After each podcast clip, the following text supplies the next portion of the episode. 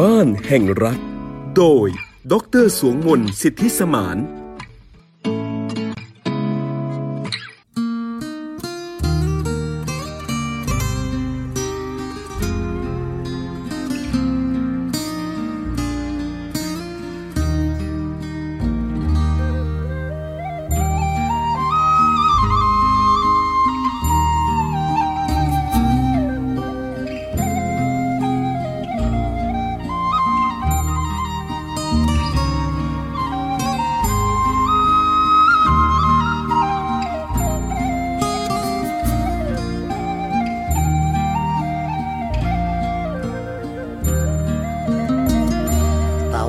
ส่องใสแดดฉายลงมาทาบทาทิวทุ่ง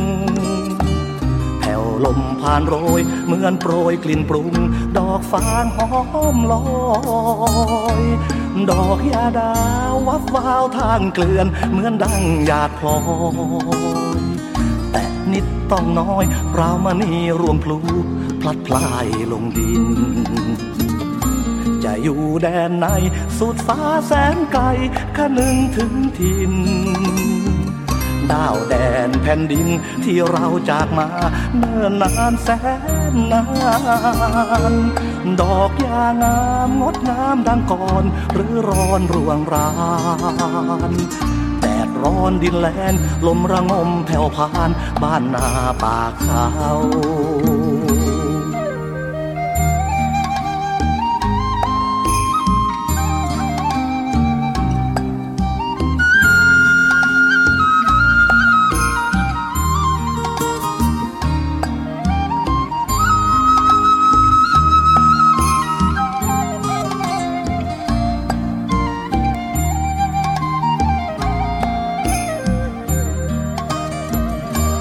กายทุ่มใจ เข้าโหมแรงไฟหัวใจแรงเรายิ่งสร้างยิ่งทำระกรรมหนักเบา ดินรนหนทางเจ้ามิ่งควันยิ่งวันยิ่งเดือน ยิ่งเลือนยิ่งลาทอดทิ้งทุ่งร้าง วันและวันผ่านเลือน เหมือนเดินทางไกล ตะวันส่องแสงสาดแสงลงมาทาบท่าทางใหม่ร่วมจิตร่วมใจก้าวไปก้าวไปฝ่าภัยร้อยผ่านนิ่งควันเอ่ยหัวใจเรามันเหมือนทานตะวันเฉิดแสงแรงฟันเราระวีตะวัน สีทองส่องใส แสงแรงฟัน ราวราวีตะวัน สีทองส่องใสเฉิดแสงแรงฟัน ราวราวีตะวัน สีทองส่องใส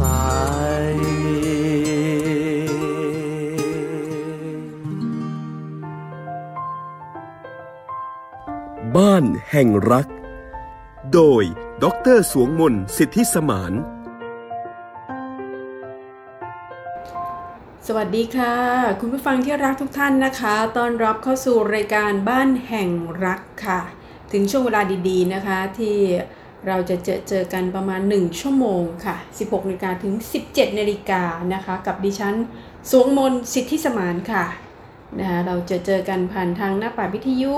สถานีวิทยุตำรวจตะเวนชายแดน ค่ายพระมงกุฎเกล้า จังหวัดประจวบคีรีขันธ์นะคะคลื่นความถี่ 100.25เมกะเฮิรตซ์เป็นแม่ข่าย นะช่วงเวลาแบบนี้เราจะเจอกันเป็นประจำค่ะ แล้วก็วันนี้เนี่ยประเด็นที่ดิฉันตั้งใจจะมาชวนคุณผู้ฟังพูดคุยนะคะ เพราะว่าเราเจอเจอกันทุกวันเนี้ยมันก็ต้องเป็นประเด็นที่มันต้องมีความต่อเนื่องกันนะเรื่องราวเกี่ยวกับสถาบันครอบครัวนะคะแล้วก็แน่นอนค่ะ ความเป็นสถาบันครอบครัวเนี่ยนะเราอยู่ร่วมกันเป็นร่วมเป็นสมาชิกในครอบครัวเนี่ยนะมันก็มีเรื่องราวอะไรเกิดขึ้นเยอะแยะมากมายเนาะ ดิฉันก็พยายามที่จะไปหาข้อมูลแล้วก็นำมาแบ่งปันนะส่งต่อคุณผู้ฟังเป็นประจำนะคะ วันนี้เป็นประเด็นที่เอ่ออยากจะขอต่อเนื่องนะคะเมื่อวานนี้ พูดคุยถึงเรื่องของเออเวลาลูกหัวร้อนนะในเวลาหัวร้อนหัวร้อนในที่นี้เนี่ยนะคะคือไม่ได้หมายความว่าป่วยไข้นะคะหัวร้อนก็คือว่าภาษาวัยรุ่นเนี่ยก็คือเหมือน เหมือนอารมณ์ร้อนอะนะคะพออารมณ์ร้อนมากๆนะคะก็เกิดอาการเวียงวีนเนาะแล้วก็นำไปสู่การสติหลุดได้นะหรือว่าภาษาเขาใช้คำว่าน็อตหลุดนะหัวร้อนแล้วก็น็อตหลุดนะก็เป็นเรื่องที่เราเองก็ไม่อยากจะให้มันเกิดขึ้นนะที่ฉันเชื่อค่ะว่าคนเป็นพ่อแม่ก็พยายามประคับประคองเนาะให้สถาบันครอบครัวนะ ไม่ว่าภายในครอบครัวคุณจะมาจะมีสมาชิกกี่คนนะคะเพราะว่ารูปแบบของครอบครัวยุคปัจจุบันนะคะที่ดิฉันเอาข้อมูลมาแลกเปลี่ยนเรียนรู้ร่วมกันเนี่ยนะนิยามคำว่าครอบครัวในประเทศไทยมันเปลี่ยนไปละนะจริงๆแล้วมันก็เปลี่ยนไปทั่วโลกนั่นแหละค่ะนะมันไม่ใช่รูปแบบแบบเดิมๆนะคะพ่อแม่ลูกนะเดี๋ยวนี้เนี่ยอาจจะมีในลักษณะของการที่อยู่กันเป็นครอบครัวที่มัน มันแปลกไป ต้องบอกว่ามันแปลกไปแต่ว่ามันอยู่แบบครอบครัวข้ามรุ่นก็ได้นะคะปู่ย่าตายายแล้วก็ข้ามมารุ่นรุ่นหลานเลย ก็มีมีมีไม่น้อยเลยค่ะนะคะเพราะว่าเออคือครอบคนเป็นคน generation เราอะ generation ที่2นะคะ generation ที่ 2 ก็ต้องไปทำมาหากินเนาะไม่ว่าจะไปที่ไหนอย่างไรก็แล้วแต่นะคะเข้าเมืองบ้างไปทำงานในเมือง ย้ายถิ่นฐานอะไรก็แล้ว แต่บางทีก็ฝากลูกเอาไว้กับปู่ย่าตายายนะคะก็กลายเป็นยายย่านะยายย่านะปู่ย่าตายายทั้งหลายแล้วก็เลี้ยงหลานนะก็ประหนึ่งเหมือนเลี้ยงลูกนั่นแหละนะรูปแบบมันเปลี่ยนแปลงไปในขณะที่โลกของเทคโนโลยีมันก็เปลี่ยนไปอย่างรวดเร็วนะดิฉันนำเรื่องราวของแต่ละเจเนอเรชันแต่ละรุ่นมาฝากคุณผู้ฟัง บ่อยๆ แล้วก็อยากจะย้ำๆนะคะ เพราะว่าให้เห็นแหละว่ามันไม่ใช่เรื่องเล่นๆแล้ว มันเป็นเรื่องที่มันเกิดขึ้นได้แล้วก็เกิดขึ้นเร็วและรุนแรงมากขึ้นเรื่อย ๆ ด้วยนะคะเช่นเเรากำลังเผชิญกับโครงสร้างประชากรที่จำนวนผู้สูงวัยเนี่ยเพิ่มขึ้นอย่างรวดเร็วนะปีนี้ 2564 นะคะที่มีการคาดการเอาไว้ว่าจะเป็นสังคมผู้สูงอายุแบบสมบูรณ์แบบนะคะมันก็ได้เกิดขึ้นแล้ว นะคะแล้วก็อัตราการเกิดของเด็กก็ลดน้อยลงนะคะก็เหลือประมาณสัก6 0แสนซึ่งซึ่งถือว่าน้อยมากนะคะมันกำลังสวนทางกันมาก ๆเลย เพราะฉะนั้นเนี่ยดิฉันเชื่อว่าสถาบันครอบครัวยิ่งยิ่งต้องอะไรล่ะมีความสำคัญมากมากนะคะเพราะว่าเมื่อเกิดน้อยเราก็ต้องทำให้พลเมืองที่เกิดขึ้นมาในยุคดิจิทัลนะคะหรือว่า คำที่เราใช้กันอยู่บ่อยๆ ได้ยินกันบ่อยๆ ก็คือ digital native พลเมืองดิจิทัลนี่แหละ เขามาเร็วนะคะเขาก็เติบโตมาเขาก็เกิดมาเขาก็เห็นเครื่องมือเครื่องไม้ที่เป็นเทคโนโลยีหมดแล้วนะคะเพราะแน่นอนค่ะ เมื่อเมื่อเขาต้องเติบโตมาในท่ามกลางช่วงเปลี่ยนผ่านรอยต่อของยุคสมัยนะคะเราเป็นเราเองคนเป็นพ่อแม่เป็นช่วงรอยต่อของยุคสมัย แล้วก็ต้องมารับมือกับ เด็กๆที่เขาต้องเติบโตขึ้นมาในยุคดิจิทัลนะคะก็แน่นอนนะมันต้องรับมือให้ได้นะแต่ว่าก่อนที่จะไปรับมือให้ได้เนี่ยก็จะมาชวนผู้ฟังที่ที่เป็นรุ่นคุณแม่นะคะเจเนอเรชันที่2ที่2 หรือจะเป็นปู่ย่าตายายนะคะเจเนอเรชันแรกก็ไม่เกี่ยงเลย เป็นเรื่องที่เราต้องรับรู้ข้อมูลข่าวสารนะคะเพราะว่าเดี๋ยวนี้ผู้สูงวัยเอง นะก็ไม่ธรรมดานะคะก็ก็เข้าถึงข้อมูลข่าวสารได้มากกว่าในอดีตนะคะในอดีตเนี่ยอาจจะรับข้อมูลข่าวสารผ่านทางทีวี ผ่านทางวิทยุนะคะผ่านสิ่งพิมพ์บ้างนะคะเมื่อก่อนก็จะเป็นสื่อหลักประมาณนี้ แต่ว่าพอมันผ่านยุคสมัยมาปัจจุบันนี้ผู้สูงวัยที่ปรับตัวก็ไม่น้อยนะคะ ปรับตัวดูทางมือถือ นะคะแล้วมีแท็บเล็ตมีอะไรก็แล้วแต่นะคะคือนอกเหนือจากดูทีวีแล้วเนี่ยก็พยายามปรับตัวนะคะก็ดูดูเจ้ามือถือมากขึ้นนะแล้วก็ลูกหลานนี่แหละค่ะเป็นคนเป็นคนช่วยนะช่วยให้ปู่ย่าตายายสามารถที่จะติดตามข่าวสารนะหรือว่าดูอะไรที่ท่านสนใจผ่านทางมือถือ ผ่านทางสมาร์ทโฟนอะไรได้เห็นไหมมันมันเกิดขึ้น อย่างรวดเร็วนะคะแล้วก็ท่านก็ปรับตัวนะแต่ว่าในขณะเดียวกันเนี่ยเมื่อผู้หลักผู้ใหญ่ปรับตัวแล้วก็ก็ต้องพยายามทำความเข้าใจกับเด็กรุ่นใหม่ด้วยนะคะเพราะว่าเด็กยุคนี้เนี่ยเขาเขาเติบโตขึ้นมาท่ามกลางสภาพสังคมในปัจจุบันที่ที่มันเน้นเรื่องความเร็วอะนะเน้นเรื่องสปีดหรือว่าความเร็วแทบทุกเรื่อง นะประเภทยิ่งเร็วยิ่งดียิ่งเร็วยิ่งเก่งยิ่งเร็วยิ่งเจ๋งนะคะกลายเป็นสิ่งที่เด็กรุ่นใหม่ต้องการต้องการไปสมดเลยนะคะไอ้คำว่ายิ่งเร็วยิ่งดีเนี่ยมันกลายเป็นค่านิยมของเด็กยุคดิจิทัลไปซะแล้วนะลองหันไปดูว่าว่าลูกหลานของเราเป็นอย่างนั้นหรือเปล่านะคะวิถีชีวิตที่เสพติดความเร็วอะ่ะ เพราะว่าความเร็วมันก็มาพร้อมกับเทคโนโลยี นะคะแล้วก็สภาพสังคมที่เน้นความเร็วตั้งแต่ในระดับครอบครัวนะคะก็คือเน้นเน้นเร็วอะ่ะคือถ้าพ่อแม่ที่มีทัศนคตินะคะอยากให้ลูกเดินได้เร็ว พูดได้เร็วมีพัฒนาการทุกอย่างรุดหน้าเร็วนะคะพอเข้าสู่รั้วโรงเรียนก็อยากให้ลูกเรียนเร็ว โตเร็วๆทำงานเร็ว จนกลายเป็นวงจรของความเร็วที่ทำให้เด็กๆเนี่ย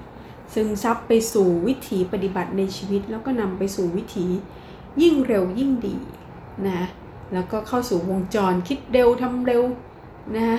เลิกเร็วเลยนะอยากได้สิ่งต่างๆ เร็วไปหมดเลยนะหาเงินได้เร็วอะไรก็แล้วแต่ขอให้เร็วอะเร่งอายุกันมากเลยนะรุ่นเรามันยังยังมีรอยเขาเรียกว่ารอคอยจังหวะของชีวิต คือ ก็ช้าๆ เราถึงได้มีคำสุภาษิตไงช้าๆ ได้ปลาเล่มงามนะลองมาพูดถึงตอนนี้สิคะช้าๆนะคนรุ่นนี้ก็คงบอกว่าก็คงไม่ต้องก็อดตายนะฮะช้าๆ จะทำอะไรกินได้นะตามใครก็ไม่ทัน คือคือคือมันเมื่อยุคสมัยมันเปลี่ยนเนี่ยเราเองเออเป็นคนรุ่นหนึ่งที่จะต้องทำความเข้าใจกับยุคสมัยด้วย นะอย่าพยายามมองด้วยสายตาของเราอย่างเดียว แล้วก็ไปตัดสินคนรุ่นลูกอย่างเดียวนะถ้าสายตาของเรามองเห็นยุคสมัยของเรา แต่ว่าก็พยายามทำความเข้าใจกับยุคสมัยของลูกด้วยนะคะก็ก็มันก็จะทำให้เราอยู่กันได้นะอย่างอย่างเข้าใจซึ่งกันและกันนะซึ่งอันนี้แหละที่ที่ที่มีความจำเป็นแล้วก็มีความสำคัญนะชี้ให้ลูกได้เห็นด้วยว่าเราละ ยุคนี้เนี่ยเข้าใจได้เรื่องสปีดนะเรื่องของความเร็วเนี่ยแน่นอนอะมันมันมันเหมือนแบบสภาพแวดล้อมมันเอื้อนะคิดเร็วอะไรทำอะไรเร็วไปหมดเลยนะเพราะฉะนั้นถูกปลูกฝังมาก็ยังปลูกฝังมาให้อะไรล่ะเออเติบโตได้เร็วอะนะคือทุกอย่างมันเอื้อทำให้เด็กรุ่นนี้เนี่ยเร็วไปหมดเลยนะถามว่าเราเร็วแล้วมันดีไหมนะเดี๋ยววันนี้จะมา คุยประเด็นนี้แหละค่ะนะคะแล้วก็ดูว่าแล้วจริง ๆ แล้วเนี่ยไอความเร็วที่ว่าเนี่ยนะเร็วเร็วเร็วเร็วเนี่ยมันระหว่างทางนี่มันมันมีอะไรที่ทำให้เราหล่นหายไปไหมมีทักษะชีวิตอะไรที่มันหล่นหายไประหว่างทางไหมนะคะคือระหว่างทางมันต้องมีอะไรบางอย่างเนี่ย เพราะว่าเราเร็วไงเร็วแล้วก็อาจจะ ไปให้สู่เป้าหมายอย่างเดียวโดยที่ไม่ได้มองระหว่างทาง เราอาจจะทำอะไรหล่นหายระหว่างทางได้ โดยเฉพาะอย่างยิ่งเรื่องของความมั่นคงทางอารมณ์นะวันนี้ก็คงขออนุญาตต่อภาค 2 จากเมื่อวานนี้นะที่พูดถึงเรื่องของเด็กหัวร้อนน่ะนะงั้นเด็กหัวร้อน แต่ว่าวันนี้อยากจะมาเน้นย้ำเรื่องของความมั่นคงทางอารมณ์นะเพราะว่าเด็กยุคนี้เขาเติบโตมาในโลกแห่งเทคโนโลยี ผู้คนก็เน้นเรื่องความเร็วในทุกมิติของวิถีชีวิตนะคะเพราะผู้คนก็ถูกปลูกฝังมาไงนะให้สามารถเข้าถึงข้อมูลด้วยความรวดเร็วนะแหมเดี๋ยวนี้สมาร์ทโฟนเนี่ยเพียงใช้ไปนิ้วรูดปื้นรูดปื้นทุกอย่างมันรวดเร็วทันใจหมดเลยนะคะอยากได้ต้องได้นะอยากทำต้องได้ทำอยากกินต้องได้กินนะอยากเออได้สิ่งของสิ่งไหนนะอยากได้ต้องได้อย่างเงี้ยนะคะก็ คือมันเป็นเขาเรียกว่ามันเป็นความต้องการต้องการจากภายในนะคะพอไม่ได้ดั่งใจก็หงุดหงิดไงไม่พอใจอารมณ์โกรธฉุนเฉียว จนกระทั่งนำไปสู่การสูญเสียการควบคุมนะคะที่พูดอย่างเงี้ยถึงได้บอกว่ามันต่อเนื่องจากเมื่อวานที่พูดถึงเรื่องของหัวร้อนแล้วก็น็อตหลุดเพราะนั้นเราต้องมีวิธีการในการจัดการวิธีการรับมือทั้งเฉพาะหน้าทั้งระยะยาว แต่ว่าวันนี้ อยากจะมาเน้นย้ำในเรื่องของออสภาวะของอารมณ์ว่าจริงๆแล้วเนี่ยออไอ้วิถีแห่งความเร็วทั้งหลายเนี่ยที่มันรวดเร็วนะคะด่วนได้มากเลยนะคะคือเอาง่ายๆเลยนะคะก็แค่สมมุติอยากกินอะไรอย่างเงี้ยนะเดี๋ยวนี้อยากกินได้กินไหมล่ะได้นะเมื่อก่อนยังมีปัจจัยอย่างอื่นนะคะสมมุติเรา เออมีร้านก๋วยเตี๋ยวอยู่หน้าปากซอย เออยังมีแบบขี้เกียจเดิน หรือถ้าจะกว่าจะได้กินก็ต้องเดินไปเนะก็เดินไปบ้างอะไรบ้างอะไรเงี้ย แต่เดี๋ยวนี้เนี่ย แค่นึกอยากกินนะ ก็โทรสั่ง Delivery ยิ่งช่วงโควิดเนี่ยนะสั่งกันมันมากเลย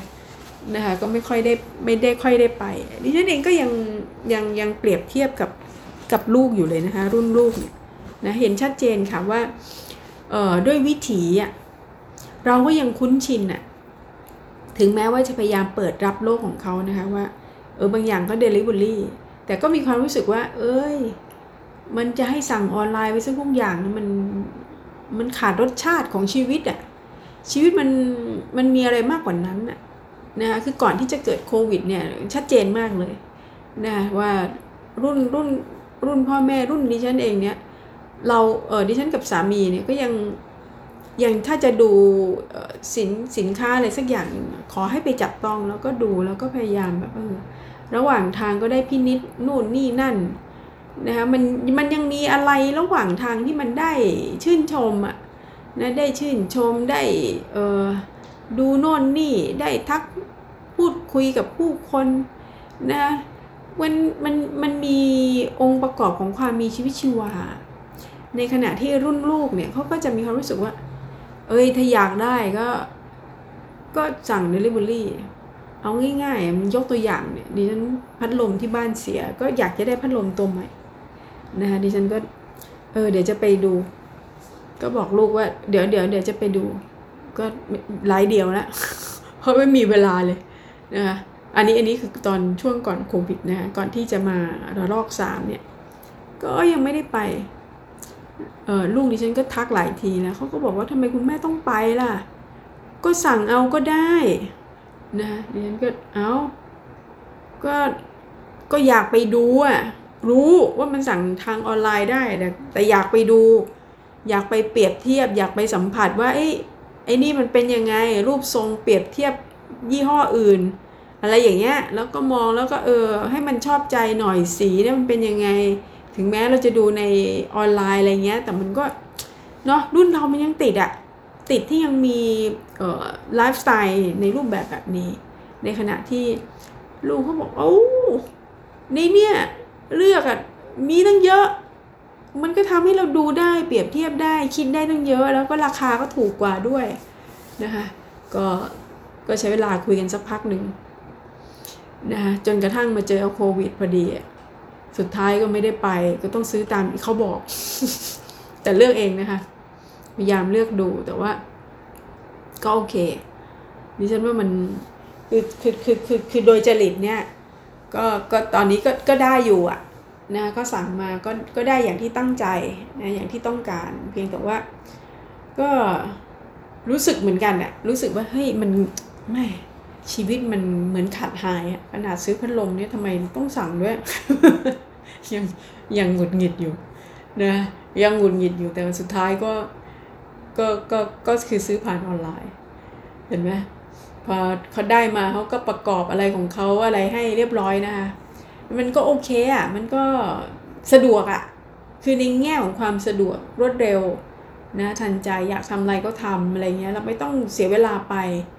นะไอ้คำว่าเสียเวลาไปดูเนี่ยกับเสียเวลาหาใน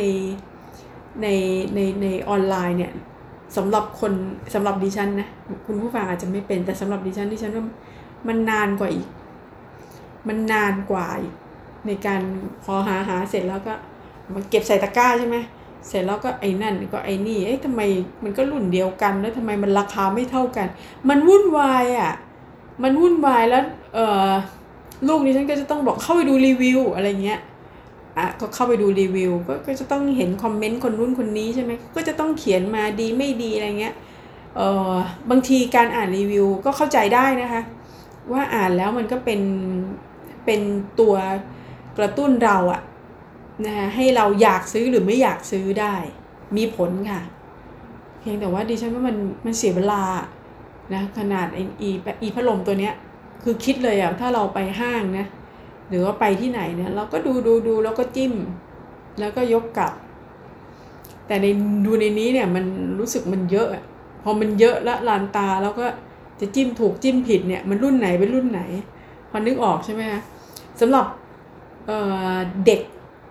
นะคะที่เขาโตมากับยุคดิจิทัลอะเรื่องอย่างนี้มันหมูไงเขาก็มีวิธีการในการดูในการอ่านในการเลือกอะไรของเขา แล้วสิ่งสำคัญก็คือเขาตัดสินใจเร็วนะไม่เหมือนเราหรอกดูแล้วก็ดูอีกดูอยู่นั่นแหละ ดูทำดูซะจนแบบ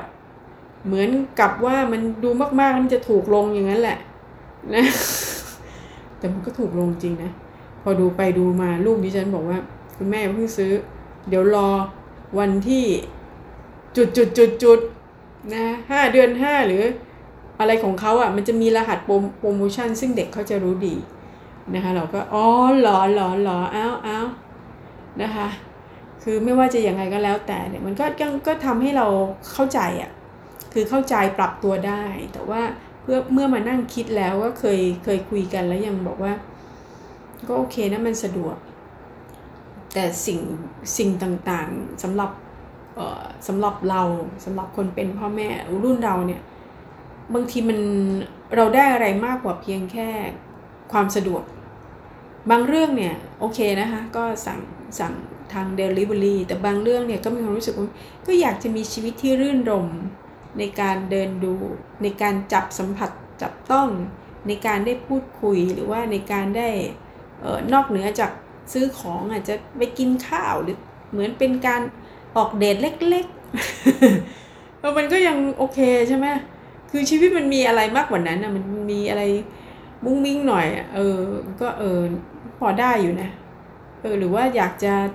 นอกจากจะซื้อนี่จะแวะ ดูอะไรซื้อของกินเข้าบ้าน เออ มันก็มันก็มีความรื่นรมไปอีกแบบนะในขณะเดียวกัน แต่เด็กรุ่นใหม่เขาก็จะมีวิธีคิดแบบนี้นะ อยากซื้อเลยก็ซื้อซื้อเข้ามาแล้วก็ไม่ไป เอ่ออะไรล่ะ ไม่ไปเดินหา ไม่เดินหาซื้อนะแต่ถ้าไปเดินเที่ยวแล้วไปเที่ยวคือไปเที่ยวไง นะเขาก็ชัดเจนของเขาด้วยเหมือนกันอะให้ได้เห็นความเป็นไปของแต่ละยุคนะแล้วก็เราก็ต้องเข้าใจเข้าใจด้วยนะคะแต่ว่าที่ปฏิเสธไม่ได้เลยก็คือเด็กในยุคนี้ปัจจำนวนไม่น้อยนะที่มีความไม่มั่นคงทางอารมณ์เนี่ยมากขึ้นเรื่อย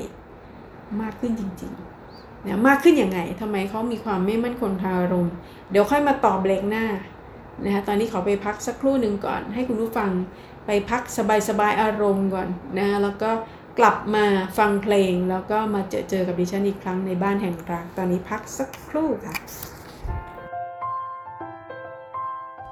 บ้านแห่งรัก โดยดรสวงมนสิทธิสมาน วันเวลาของเรานั้นเนิ่นนานจนเรารู้จักกันดี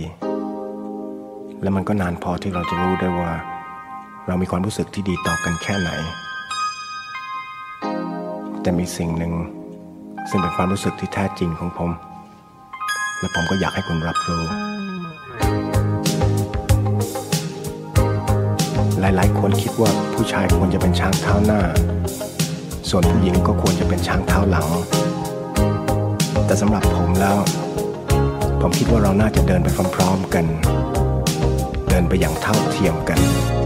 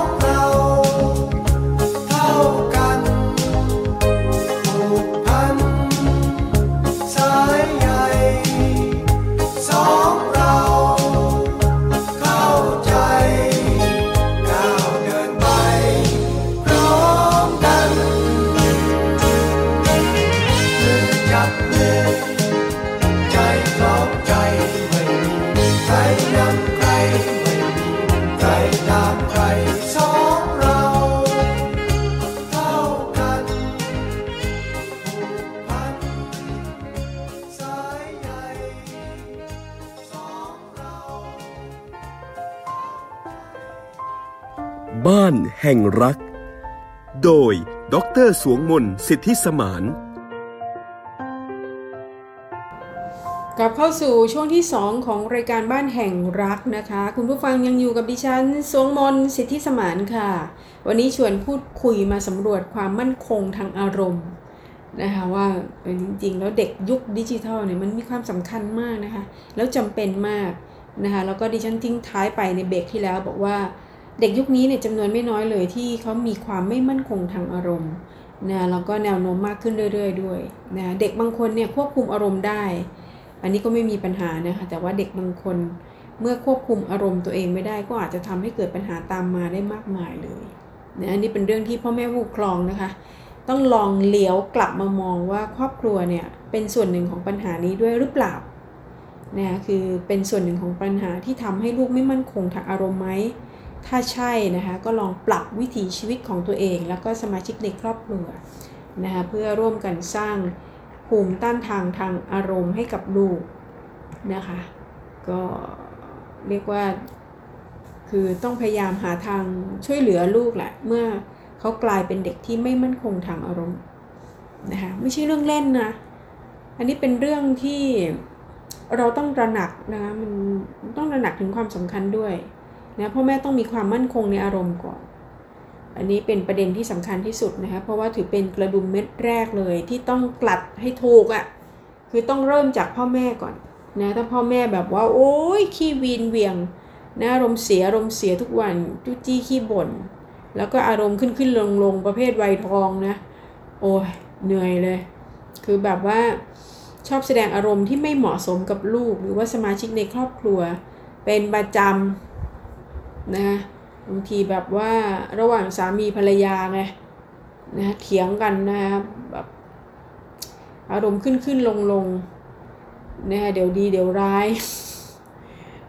ถึงแม้ว่าเราจะพยายามเราพูดดีกับลูกตลอดนะนะครับคะไปเราะอะไรหมดเลย แต่ว่าเวลาบทบาทของสามีภรรยาเนี่ยเออ มันไม่คะขาเนี่ยนะคะคือคือมันกลับกายไม่สามารถที่จะควบคุมอารมณ์ได้ นะคือสุดท้ายลูกเขาก็เห็นการกระทำอยู่ดีนะว่าการกระทำของพ่อแม่ก็ไม่นิ่งไงกับคนหนึ่งก็จะจะใช้อีกอารมณ์หนึ่งนะกับลูกก็อาจจะเป็นอารมณ์ที่มั่นคงนะแต่กับคนอื่นเอ้ไม่มั่นคงเนี่ยเขาก็ซึมซับได้นะคะ ต้องเข้าใจด้วยว่าลูกจะซึมซับพฤติกรรมและก็อารมณ์จากสิ่งที่เห็นนะเนี่ยยิ่งถ้าแบบว่าไม่มั่นคงเลยเดี๋ยวขึ้นขึ้นลงลงเดี๋ยว เเดี๋ยวดีเดี๋ยวร้ายอะนะคะวันนี้อารมณ์ดีมาเลยกำลังอารมณ์ดีอยู่ พอไม่ถูกหูปุ๊บปี๊ดอีกแล้ว อะไรอย่างเงี้ยโอ้ถ้าเป็นอย่างนี้เนี่ยหมดกันเลยนะนะคะพ่อแม่ต้องมีความมั่นคงในอารมณ์ต่อสภาพแวดล้อมที่เปลี่ยนแปลงนะคะไม่ว่าจะโกรธหรือไม่พอใจต่อการกระทำของใครก็ตาม หรือแม้กระทั่งของลูกด้วย ก็ต้องพยายามเตือนตัวเองตลอดเวลาว่าให้ควบคุมอารมณ์ด้วยตัวเองนะคะคือต้องควบคุมอะควบคุมอารมณ์ของตัวเองให้ได้อะนะะอันนี้เป็นประเด็นที่สำคัญที่สุดค่ะนะกับความมั่นคงทางอารมณ์ของตัวเราเองนะคะประการต่อมาอันนี้ช่วยได้ดิฉันเปิดประเด็นไปในเบรกที่แล้วว่าด้วยวิถีชีวิตแห่งความเร่งรีบของเด็กยุคดิจิทัล ยิ่งเร็วยิ่งดี เพราะยิ่งเร็วยิ่งดีเลยแหละนะต้องจนต้องเราต้องประเมินตัวเราเองด้วย เราต้องพยายามทำชีวิตให้ช้าลงค่ะนะพ่อแม่ต้องพยายามใช้ชีวิตในกิจวัตรประจำวันให้เหมาะสม มีการบริหารจัดการเวลาอย่างเหมาะสมนะ ไม่ใช่เร่งรีบไปซะทุกเรื่องนะคะ คือแบบว่า ยิ่งทะลุกเล็กๆเช้ามานี่แบบว่า ลุกลูก ปลุกอาบน้ำอาบท่าเสร็จปุ๊บทำกับข้าว เอาอาบน้ำให้ไว กินข้าวให้ไว เออทุกอย่างมันเร่งรีบไปซะทุกเรื่องเลยอะนะมันมันเป็นตัวที่ทำให้มันบั่นทอนชีวิตนะคะคือถ้าเรารู้ว่ามันมันต้องเร่งรีบอะเราเราก็ต้องบริหารเวลาเผื่อให้มากขึ้นไงไม่ใช่วางกิจกรรมมันแน่นตลอดเวลาเลยอะฉันเคยเป็นนะคะ มื่อก่อนนี้ก็เป็นคนปฏิเสธไม่เป็นอะในช่วงที่แบบว่าโอ้โหรับนัดหมดเลยนะไม่ว่าจะหน้าที่การงานกับเพื่อนนะหรือว่าเสร็จแล้วจะต้องมีอะไรเนี่ยนะก็ก็ก็รับนัดหมดแล้วมันแน่นไปหมดเลยอะนะพอมันแน่นไปหมดเข้าเนี่ยเฮ้ยสภาพจิตเราเสีย มันก็ถึงช่วงช่วงหนึ่งจนต้องหันกลับมามองตัวเราว่าเฮ้ยเราต้อง ต้องพยายามจัดตารางชีวิตของตัวเรา ไม่ใช่เร่งรีบไปซะทุกเรื่อง มันต้องมีเวลากับตัวเองด้วยนะะยิ่งถ้าสมมุติว่ากรณีกลับไปลูกเล็กของยังดีนะคะตอนลูกเล็กเนี่ยดิฉันยังยังปรับตัวเข้าหาลูกลูกก็จะเป็นตัวตั้งเสมอ แต่พอลูกเริ่มโตเข้าสู่มหาวิทยาลัยเนี่ยมันก็ทำให้เรา เราแบบรับงานแบบเต็มที่ พอรับงานเต็มที่แล้วเสร็จแล้วมัน มันไม่ไหวอะวัยก็ไม่ใช่น้อยนะมันก็ทำให้เกิดความภาวะความกดดันนะแล้วมันก็เร่งรีบไปซะทุกเรื่องนะจนกระทั่งสุดท้ายแล้วเราก็คิดว่าเราจะรีบไปไหนนะทำชีวิตให้มันช้าลงนะนี่ฉันก็เริ่มสตาร์ททำชีวิตให้มันช้าลงแล้วก็เออเนาะพอชีวิตมันช้าลงเนี่ยมันทำให้เรามองรายละเอียดรอบข้าง มองรายละเอียดของผู้คน มองรายละเอียดของสภาพแวดล้อม มองรายละเอียดของออระหว่างทางของการทำงานอะไรต่อมีอะไรก็แล้วแต่ระหว่างทางของชีวิตเนี่ยเฮ้ยเราพบว่ามันมีอะไรที่มันน่าสนใจมาก ๆเลย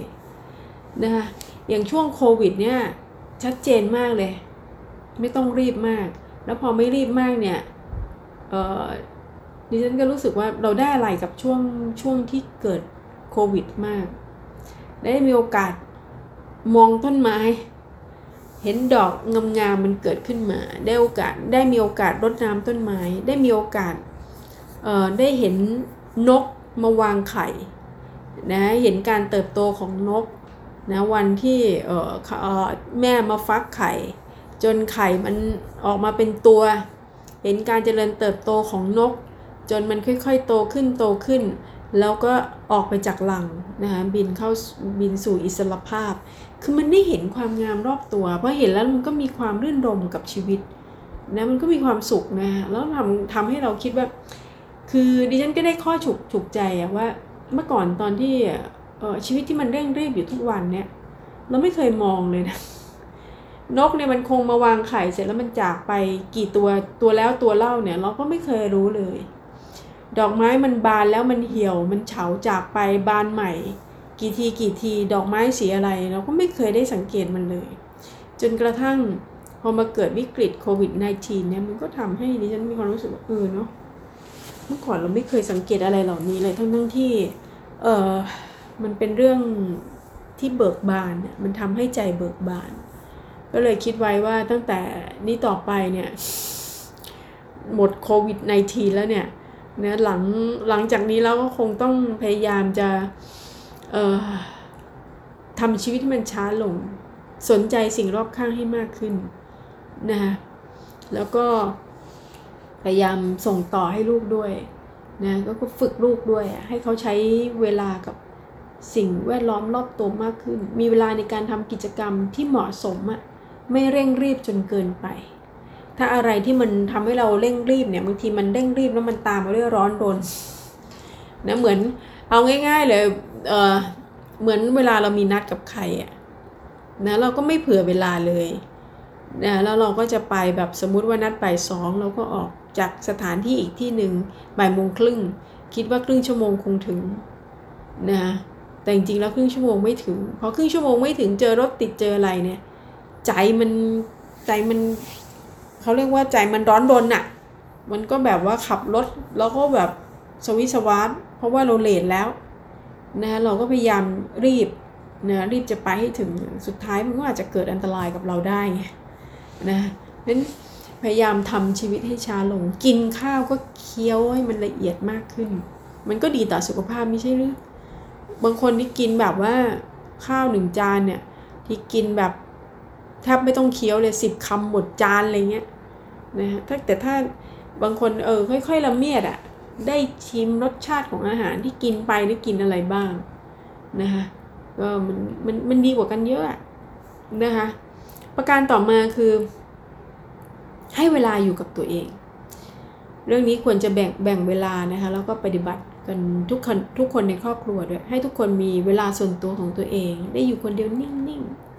ได้คุ้นคิดนะหรือได้ใช้เวลากับสิ่งที่สนใจนะเช่นชอบอ่านหนังสือชอบฟังเพลงเอ่อหรืออะไรก็แล้วแต่ที่เป็นกิจกรรมที่เราช่วยเพิ่มสมาธินะคะวาดรูปเล่นกีฬาอะไรก็ว่าไปนะแต่ละคนก็สนใจกิจกรรมที่แตกต่างกันไปนะแต่ว่าต้องเป็นกิจกรรมที่มันเหมาะกับเราแล้วก็ช่วยเพิ่มสมาธินะคะไม่ใช่ ไม่ใช่เป็นกิจกรรมที่มันเป็นตัวเร่งความเร็วอีก เช่นกิจกรรมติดหน้าจอมือถือเงี้ยอย่างนี้มันไม่ใช่สมาธิละ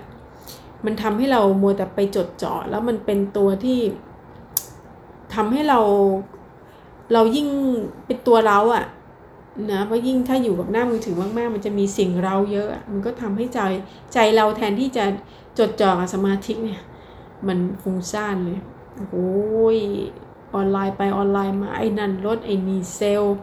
โอ้ยอ่าน comment เพื่อนไม่ได้แล้วต้อง comment นะเพื่อนโพสอะไรมาอะไรเงี้ยนะไม่ชอบใจใส่อีกนะคะยิ่งไปกันใหญ่เลยนะ เรากำลังจะทำให้อารมณ์มันอารมณ์มันมีความมั่นคงนะแต่เวลาเข้าไปสู่โลกออนไลน์เนี่ยมัน high speed เยอะนะ มันเจออะไรที่มันไม่เหมาะสมเยอะนะ นะมันก็ทำให้เกิดสภาพปัญหาด้วยเหมือนกัน ตามมาด้วย พ่อแม่ต้องเข้าใจพื้นฐานอารมณ์ของลูกนะคะ อันนี้ถ้าพ่อแม่ใกล้ชิดลูกแล้วก็เลี้ยงลูกเอง อันนี้ส่วนใหญ่ก็ไม่ค่อยมีปัญหานะคะ ส่วนใหญ่จะเข้าใจพื้นฐานอารมณ์ของลูกแล้วก็เข้าใจลูก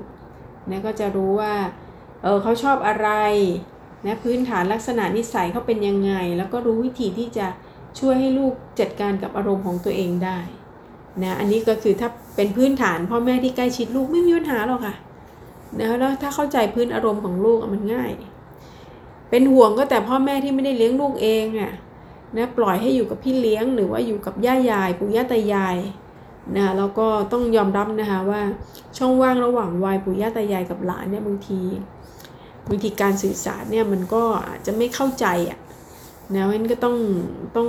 คาดหวังว่า คนเป็นพ่อแม่เนี่ยต้องพยายามทำความเข้าใจนะคะแล้วก็เมื่อเข้าใจพื้นฐานอารมณ์ของลูกเนี่ยการจัดการมันก็ง่ายขึ้น ประการสุดท้ายค่ะ เรื่องสัมพันธภาพที่ดีนะคะความรักความเอาใจใส่ อันนี้มันเป็นเรื่องที่มันพูดง่ายนะ แต่จริงๆแล้วการกระทำสำคัญค่ะ เพราะมันเป็นการสร้างกราะคุ้มภัยให้กับลูกนะคะแล้วก็รวมไปถึงการสื่อสารด้วยช่วงเวลาคุณภาพ ก็จะทำให้ลูกได้ได้ได้มีการสร้างตัวตนน่ะนะคะเพราะว่าการสื่อสารที่มีคุณภาพเนี่ยมันมันมันทำให้ลูกเขาเขารับเขารับได้อะผ่านความรู้สึกนึกคิดของแต่ละคนในครอบครัวนะการสื่อสารถ้าผ่านภาษาทั้งภาษาพูด ภาษาท่าทาง น้ำเสียงที่เป็นมิตรนะมันก็จะเป็นการให้คุณค่าแล้วก็สร้างตัวตนของลูกนะก็ทำให้ลูกมีความมั่นคงทางอารมณ์มากขึ้น นะคะเพราะฉะนั้นสัมพันธภาพที่ดีมันมันก่อให้เกิดอะไรที่ดีๆ ตามมามากมายนะปัญหาส่วนใหญ่ในยุคปัจจุบันที่เกิดขึ้นแล้วก็กลายเป็นความขัดแย้งในครอบครัวนะระหว่างพ่อแม่ลูกนะหรือว่าสมาชิกในบ้านเนี่ยก็มาจากข้อนี้จริง ๆค่ะ มาจากสัมพันธภาพนะถ้ามีต้นทุนที่ดีสัมพันธภาพที่ดีเนี่ยต่อให้เขา เอ่อตะเลิดไปบ้างหรือไปมีปัญหาอะไรยังไงเนี่ย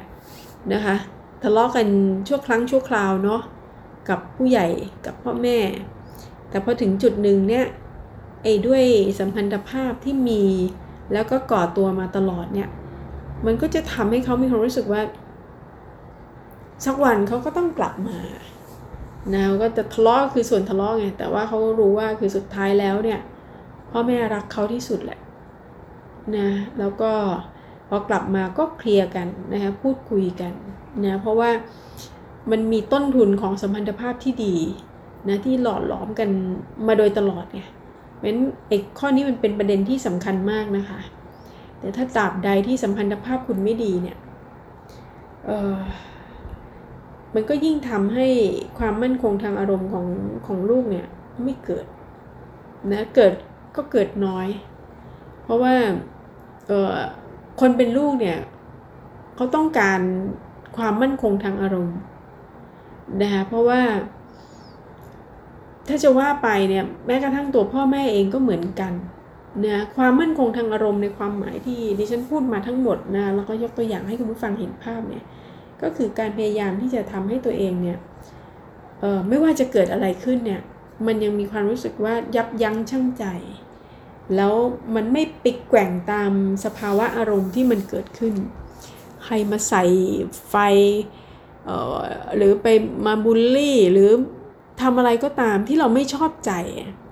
แต่ว่าด้วยสภาวะทางอารมณ์เราก็พยายามสะกดกัน เราไม่แบบเวียงทันทีนะแต่ว่าก็อะฝากไว้ก่อน ฝากไว้ก่อนในความหมายก็ไม่รู้จะไปมีปัญหาทำไมอะ่ะนะคะมีปัญหาก็ ก็มันอาจจะมีผลกระทบตามมามากมาย เพราะฉะนั้นก็พยายามหลีกเลี่ยง คนกลุ่มที่มีความมั่นคงทางอารมณ์มักจะหลีกเลี่ยงคำว่าหลีกเลี่ยงไม่ใช่เด่นหนีปัญหานะคะ แต่หลีกเลี่ยงที่จะไม่เกิดเรื่องอะนะเขาก็จะควบคุมตัวเองได้ ที่จะไม่ให้มีเรื่องบานปลายออกไปนะที่ผ่านมาเนี่ยบางทีทำไมเราเจอเด็กที่เขายกพวกตีกัน ส่วนหนึ่งเนี่ยเขาก็ไม่มีความมั่นคงทางอารมณ์แล้วก็ตามกันไปอะตามตามกันไป เวลา เกิดเหตุขึ้นมาเนี่ยมีทะเลาะกันนะยิ่งถ้าทะเลาะกันระหว่างสถาบันเนี่ยมันก็จะมีเงื่อนไของค์ประกอบอื่นนะที่เข้ามานอกเหนือจากความมั่นคงทางอารมณ์ ก็อาจจะเป็นเรื่องอื่น ๆ ที่ตามมามากมาย แต่ว่ามันเป็นทักษะทางด้านลบที่มันเกิดขึ้นนะเพราะฉะนั้นต้องพยายามสร้างด้านบวกให้มากนะคะเพื่อที่จะไปคานกับด้านลบให้มันเกิดน้อยลงน้อยลงทุกขณะนะในยุคดิจิทัลที่มันเต็มไปด้วยค่านิยมยิ่งเร็วยิ่งดี ยิ่งมีความสำคัญนะคะ มาก ๆ เลยที่เราจะต้องสร้างเด็กให้มีความมั่นคงทางอารมณ์นะเราอย่าตกไปในค่านิยมยิ่งเร็วยิ่งดีนะจริงๆแล้วบางสถานการณ์เนี่ยถ้าจะให้เหมาะสมบางสถานการณ์เร็วได้ก็เร็ว แต่บางสถานการณ์ที่ต้องการความช้านะความช้าเนี่ยมันจะทำให้เรา มองเห็นอะไรได้มากขึ้น ความช้ามันต้องมากับความนิ่ง ไม่ใช่ช้าแบบอึดอาดในความหมายนั้นนะคะ แต่ว่ามันต้องมีความนิ่งกับตัวเองในระดับหนึ่ง มีความนิ่งที่จะหันกลับมาแล้วก็มองตัวเองก่อนที่จะรุดไปข้างหน้าอย่างเดียว ความนิ่งความช้าในบางเรื่องเนี่ยมันก็ถ้ามาในจังหวะที่เหมาะสมมันก็จะทำให้เรามองอย่างรอบด้านแล้วก็ไม่ตัดสินใจอะไรแบบวู่วามหรือบุ่มบามจนเกินไปนะคะ ก็ วันนี้เอาเรื่องราวความมั่นคงทางอารมณ์เนาะหรือว่าอารมณ์มั่นคงมันสำคัญยิ่งนะคะ ในยุคดิจิทัลมาฝากคุณพ่อคุณแม่ทุกๆทท่านนะคะแล้วก็ขอให้ช่วงเวลาที่ตอนนี้เราเจอเจอกับสถานการณ์โควิด -19 เนี่ยเป็นช่วงเวลาที่เราควรที่จะต้อง